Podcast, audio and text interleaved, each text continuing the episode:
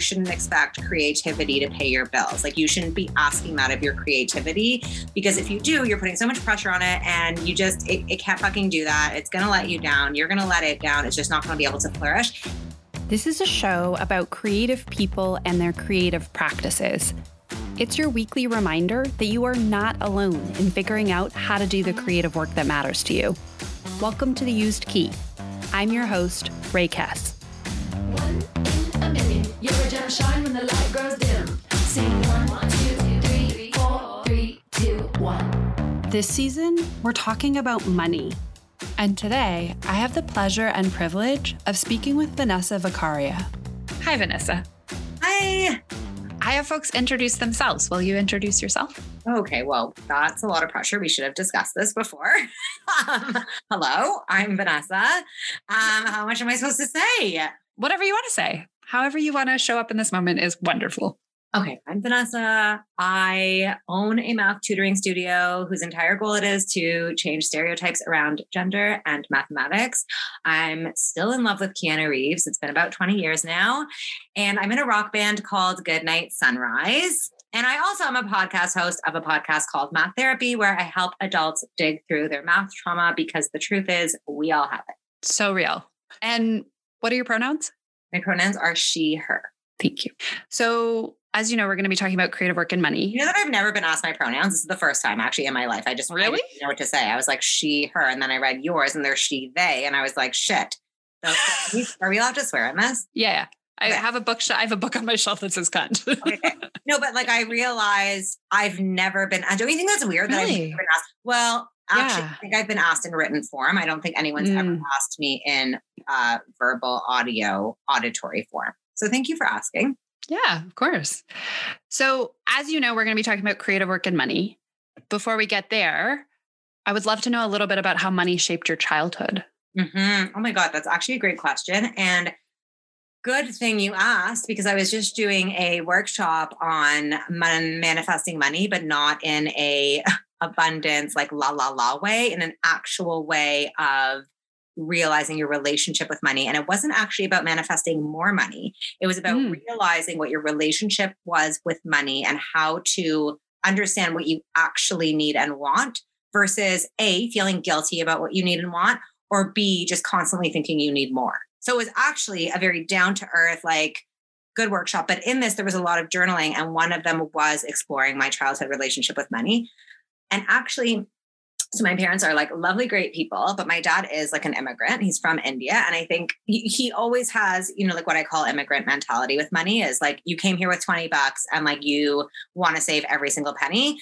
So that was very much my entire childhood. Like it was like literally, you know, and even to now, like he just has that mentality. So I did definitely grow up with scarcity mentality around money, like the fear that I would run out but I think it was more that like I was always interested in making enough money that I wouldn't have to be like that. Like that was really it. Like I I really like from a very young age, like the second I could get a job, I had a job when I was like 12 to like, you know, delivering papers. And when I was younger, when I was like 10, me and my friends like would make potions at our house and try to sell them door to door. Like we were always like, like I like to say entrepreneurial because that is the creative side, but it really did come from a like, well, I want to start making my own money so I don't have to worry about like, you know, have a meltdown because I didn't bring my own bag to no frills and now have to spend five cents.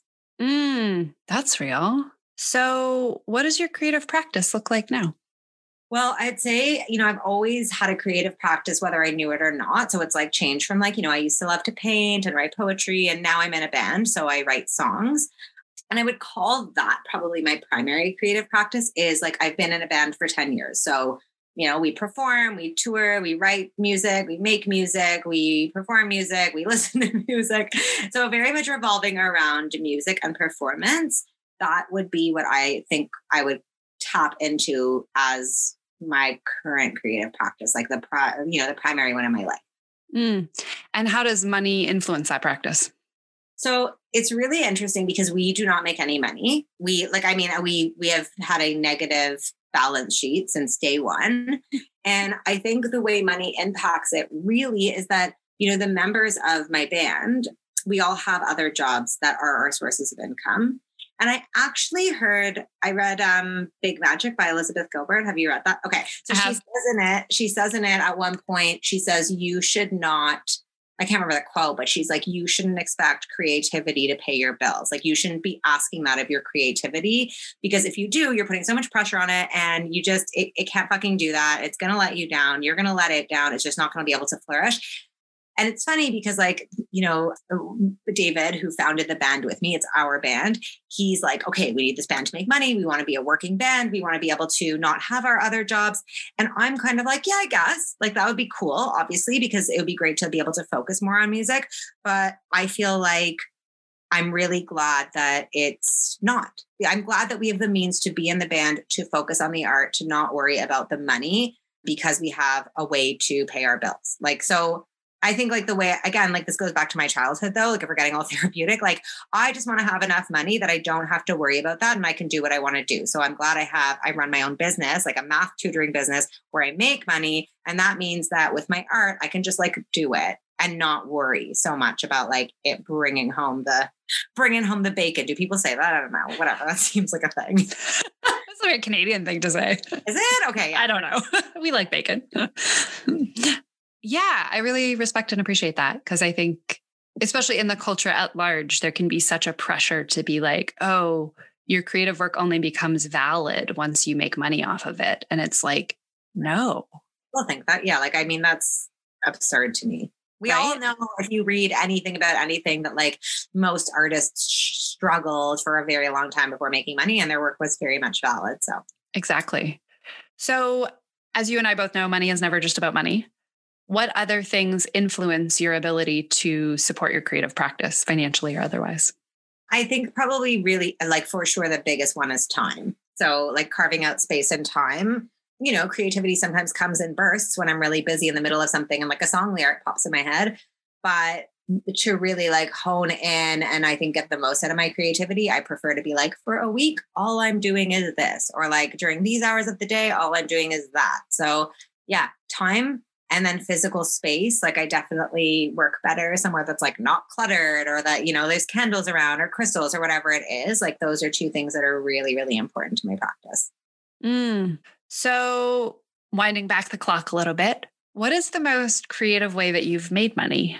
Whether creative in you know creative as we think of it as a traditional thing or just you know ingenious or clever I mean, I guess in a way, I would say that my actual business, the Math Guru, is creative. Like that's, I feel like that was a that is a creative way money. Like to think of a spin on tutoring that no one else has. So I would say like that's probably like big picture, the most creative way I have made and do make money. Yeah. And your yeah. business is like thriving, no? It is pretty thrivey and there is a lot of creativity that goes into it. Like i do all the branding and the design and definitely the space is all like you know incense and candles and there's i would say it's a very creative business. So when people hear like math tutoring they're like uh like not creative but you would you know the, as soon as you meet any of our tutors or walk into the space you're kind of like oh my god like wow like never thought that creativity and math could intersect but here we are. So yeah and then on the flip side of that coin, what's the most creative or creativity killing way that you've made money? Well, okay. I mean, if we were like digging into my past, like I've had like at least 40 jobs. So I am sure I can dig up a job that was not so creative. But I mean, I feel like there's creative elements to everything I've done. Like I remember once I worked at this like meat packing plant and my job was like very like mathy. Like I was like a spreadsheet, you know, like I just worked on spreadsheets. But even in that, there was creativity. Like I had to come up with cool systems to color code things. And like, I'm trying to think if there's, okay, no, you know, well, okay. So definitely I would say telemarketing might be the creativity killer. I did telemarket when I was younger and that fucking sucked. But I did also get creative because I was like, this is so boring. I have to make it fun. And I would spend like a lot of time with people on the phone thinking of weird questions to ask. But that might have been like a low point in terms of creativity, like just, you know, like monotonous kind of work where everyone's hanging up on you didn't feel like great. I didn't last very long at that. Mm, I don't know anyone who has. yeah, it's wow, like what? That's not a great job. No, but kudos to you for like making the best of it. Yeah, yeah. I think I got fired because I spent like an hour on the phone with someone from Alberta and they were like, What are you doing? You're not selling the Toronto Star this way. We got the right stuff. We put the hammer right down. Wanna be like us? You, you better stick around. If you want it, you gotta prove it. Like we do it. Like we do. So as you just talked about, you're not able to support yourself financially through your creative practice specifically as far as your music goes. Not yet. No. And how do you I would just love to know a little bit more about like how you sort of hold that in relationship with the other work that you do with your long-term goals, like what sort of how does how does it all come together? Well, I mean, perhaps I'm in a fortunate situation where I really like everything I do. So I'm certainly not like not that there's anything wrong with this, but I'm not the like classic stereotype of the like, yeah, I'm just like working as a waitress to like pay my bills or waiter, sorry, working as a waiter to pay my bills. And I can't wait to like get out of this dump. And like, that's not it. Like, I love all of the work I do, like everything I'm doing, I love. So I think it's interesting what you said before, like the idea that like our art isn't validated unless there's money tied to it. And I think that's definitely a trope in the music industry because people always say like my goal is to be a working band and a working band means, like by definition, that you make enough money that you can quit your day job, right? Like that's just kind of how we. So that's not what a successful band would be to me. Like a successful band is me playing the shows I want and like making the music I want and having fans and stuff like that. And the truth is, I went on a deep dive and watched this crazy documentary on was it Lou Pearlman? Whoever founded all those boy bands, whoever mm-hmm. did like the back, whatever. And in fact, though like NSYNC and Backstreet Boys were fucking broke for like a decade at the very beginning of their career. And like they certainly were what we would call successful. So yeah. I don't, yeah. don't know if I answered your question or just ranted and started talking about boy bands, but whatever. you should actually watch it. It was actually fucking crazy, this documentary. I will. I think, oh, no, it's true though. I mean, I think it's one of the reasons I love talking to creative people about money is because it is what we see and our expectations of what we see mean what I, what that means in terms of numbers as far as like what someone is making or what a group is making is like n- not the same thing at all and it's there's a great book it's like a series of essays by a writer an american writer and it's called i don't want to die poor and so he talks about taking out a bunch of student loans and i mean their student loan system is so crazy but essentially he was like getting gigs on national television but like couldn't pay rent you know and it was like people are like about like YouTubers all the time too, right? Like a lot of, and especially as you like get famous, like you're, oh my god, oh my god, you know what you need to watch to talk Telling. about perceptions of money? The Paris Hilton documentary. Oh, okay. It's so mental because she's like going on like the entire documentary. Like people in her life are like Paris, like you're not doing well. You need to stop working, and she's like, I just care about money too much. Like I can't stop until I make a hundred million dollars. And like Paris Hilton has this idea that she's not making enough money, which is like, A, that's a mind fuck. But B, you can, I'm kind of like, how do you not have a hundred million dollars? But it's because when you see her lifestyle, her lifestyle probably costs like a hundred grand a day. I'm not even kidding. Like the amount of people she has working for her, like her standards, whatever. Anyways, it's, it is interesting because she's like such a, like, she's kind of like there's no like joy in anything she does but you see her and you're like her life is so glamorous and crazy but her she's so focused on being like i just need to make a hundred million dollars i just need to make like it's really i don't know anyway yeah yeah as an aside so when i was teaching in uh, yoga in Toronto, it was like a really formative because I was at OCAD and I was I was working like 80 hours a week. It was insane.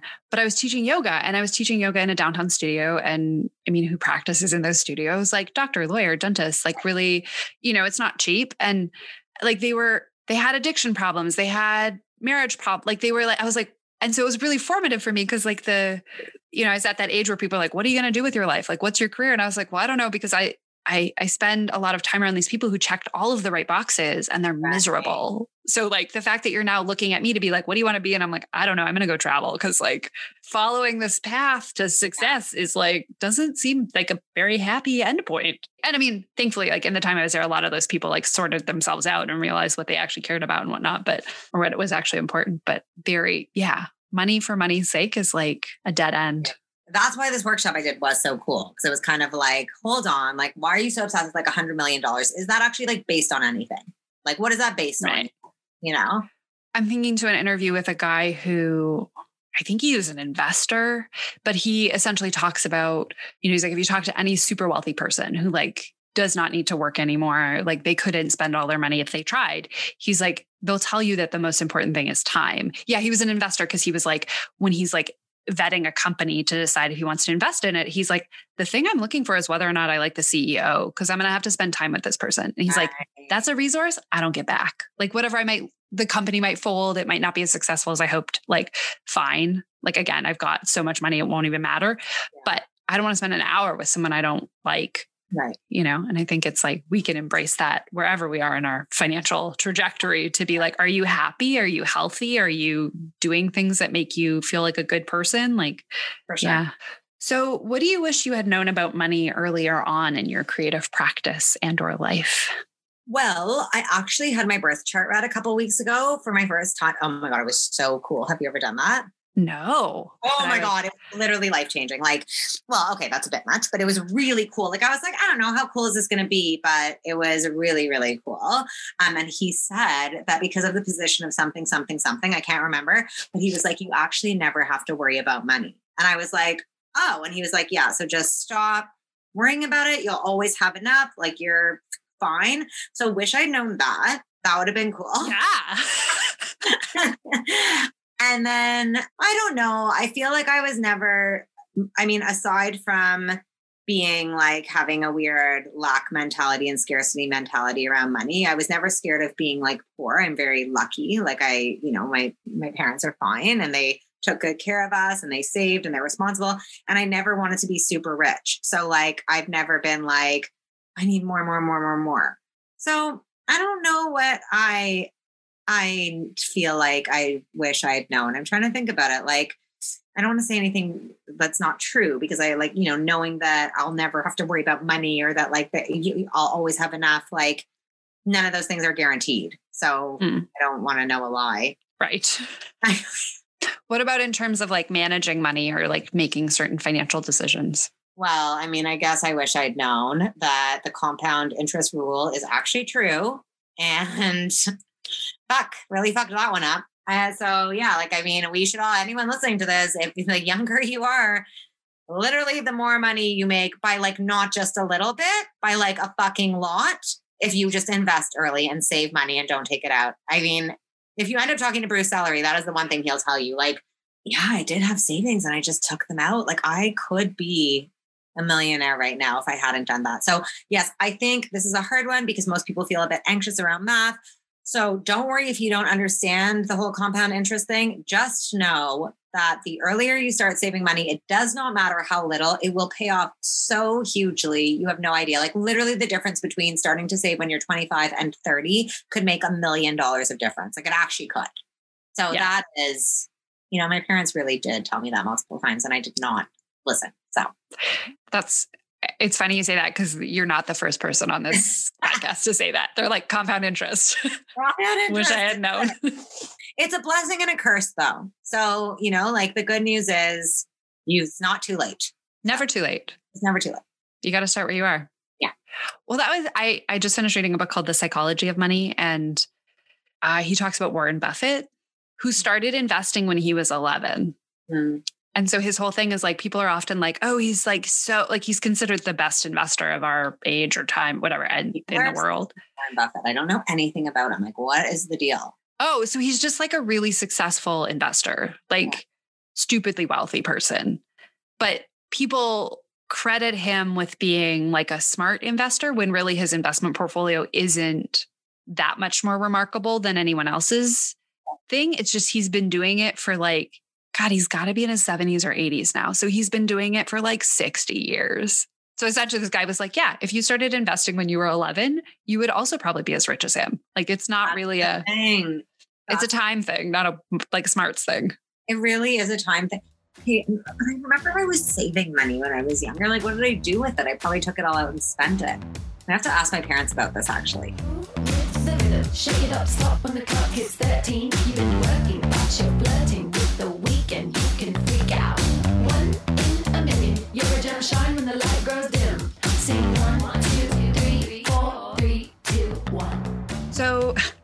final question for you, and then I will open the floor and anything else you want to talk about, talk about, we can talk about.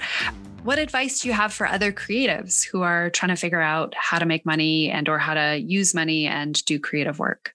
I think this is like a two pronged thing. So the first thing I will reiterate what my Elizabeth Gilbert advice was because I think it actually is really, really important. I would say like Elizabeth Gilbert says, like she did not quit her day job until Eat, Pray, Love. So she had published like I think up to not I think nine or eleven books by that point, and that was the final book. And like we all know, that was like a crazy massive bestseller, and it took that for her to finally quit her day job. So I would say like yeah, maybe just don't make that the goal. Like I, I would say don't make that the goal, but I would also say I can't remember where which self help book this one came from. Oh, it's Rachel Hollis. Mm, sorry, guys, but the some she has some good advice, and this was one of it. She was saying that if you want to make money, the one of the easiest and most like satisfying or like least stressful ways to make money is at things you're good at, like at skills you have.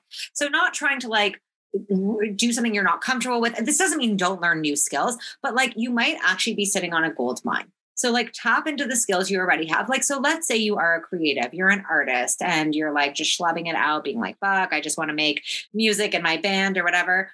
You might have some skills that are actually more like apt for money making, like, for example, co writing or songwriting with other artists, or maybe you're really good at production. Maybe you're really good at guitar and you can be a session player and make money on the side. Like, I would tap into how you can make money that doesn't like depend on your creativity. So, like, you know, not being like, fuck, we have to write a radio single. Like the next song we need to write is going to be a radio single because that for sure is just not going to be fun. It's going to hamper your songwriting process. Like nothing really good ever comes out of that when you put that kind of pressure on your art. So, number one, don't expect your art to make money for you. And two, use skills you already have in order to make the money you need to support your art. I love that. And I love what you said about like, you know, doing session writing, like sort of like look around the edges because it is yeah. sometimes those like pillars of like oh being a touring musician is like the goal but it's like actually that industry is like way more complex and there's like way more opportunities to make money and that might be something that happens but also like it's not the only way to like be a part of that that's exactly it yeah exactly. or like maybe you're really great at the business side like go manage another band like maybe like yeah i think there's lots of like cool stuff you can do that doesn't make you feel like, oh, I'm so drained at my day job that I can't even be creative because that's a shitty feeling too. Yeah. yeah. Do you know the artist LP? No. So she's uh she does kind of like rootsy pop rock kind of thing, but she um I heard her on a podcast and that's what she talked about. She was like a songwriter for like Justin Bieber and Miley Cyrus and like for like year and she was kind of like this is cool. Like i can pay my bills. Like i like writing songs. I'm good at it. And then i don't even know what happened but somehow and anyway she ended up becoming a performing musician but it was just such a good story because she was totally not not that there's anything wrong with expecting that or wanting that but she was kind of like this is okay. Like this is creatively satisfying. It is financially satisfying and like that's enough and it's you know now that i'm a touring musician like that's also cool but like not it's well, not real. It. It's not really that different. Yeah. And that's what Sia did. Like Sia literally just was a songwriter for like a decade. Like that's the other cool thing, I guess, about doing it that way is you don't know what opportunities might come up that you're like, I actually like doing this more. Or like you're songwriting and you become friends with all of these artists and they're like, actually, we love you. Come tour with us. You know what I mean? Like there's so many like cool things that can happen from that kind of thing. Yeah, totally. Yeah, just being in the room, right? Like I think it's so yeah, powerful exactly. just to like, you know, mm-hmm. do that whatever job that isn't maybe the job you want to be doing long term, but is like puts you in touch with people is huge.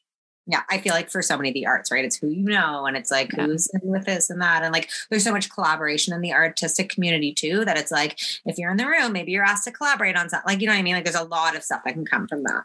Yeah, like those communities are always communities, right? They're pretty tight knit, and everyone knows everyone. So, mm-hmm. so is there anything else you want to talk about when it comes to money and creative work? Um, I feel like you covered a great range of questions and topics. Um, definitely made me think. I'm definitely calling my parents and asking them about like my savings account from when I was 13. Where did that money go? I am be like, guys, something does not add up here. Um, they're gonna be like, you spent it all at like Le Chateau. Um Claire's. I think I'm good. Do you have anything else? No, I think that's Claire. everything. Claire's gone. I think so. I think so. I can't tell you the last time I was like in a shopping mall, but like I think it's gone now. I might have gotten eaten up by one of the other. I don't know if it's gone. I feel like I was at the Eaton Center like two years ago when I was there. Oh. We're gonna have to do some recon. We can check in the show notes, guys. Find find out if our den has beat Claire's out of a job. I don't even know how much money I've spent at Claire's in my like teeny bopper years. Stuff, though. I mean, like all the yin yang paraphernalia. I mean, I don't know. It was a good time. It was so fun. Yeah. Yeah. Now I wear like no jewelry because I get it caught on things. Yeah, I'm like flash tats are nothing. I don't want metal all over my skin. totally. well, thank you so much, Vanessa. Thanks for having me. This was so much fun. Everyone, go spend a buck, make a buck, do whatever with your bucks. The Used Key is hosted and produced by me, Rae Kess. If you have thoughts or questions about this episode that you would like to share, head over to the URL in the show description and let me know what you're thinking about.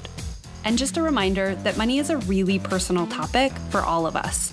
So if you're going to comment on today's show, please do so in a way that is thoughtful and respectful. Thank you for being a part of the conversation and for showing up to do the creative work that matters to you. I'll see you next week, and in the meantime, stay bright.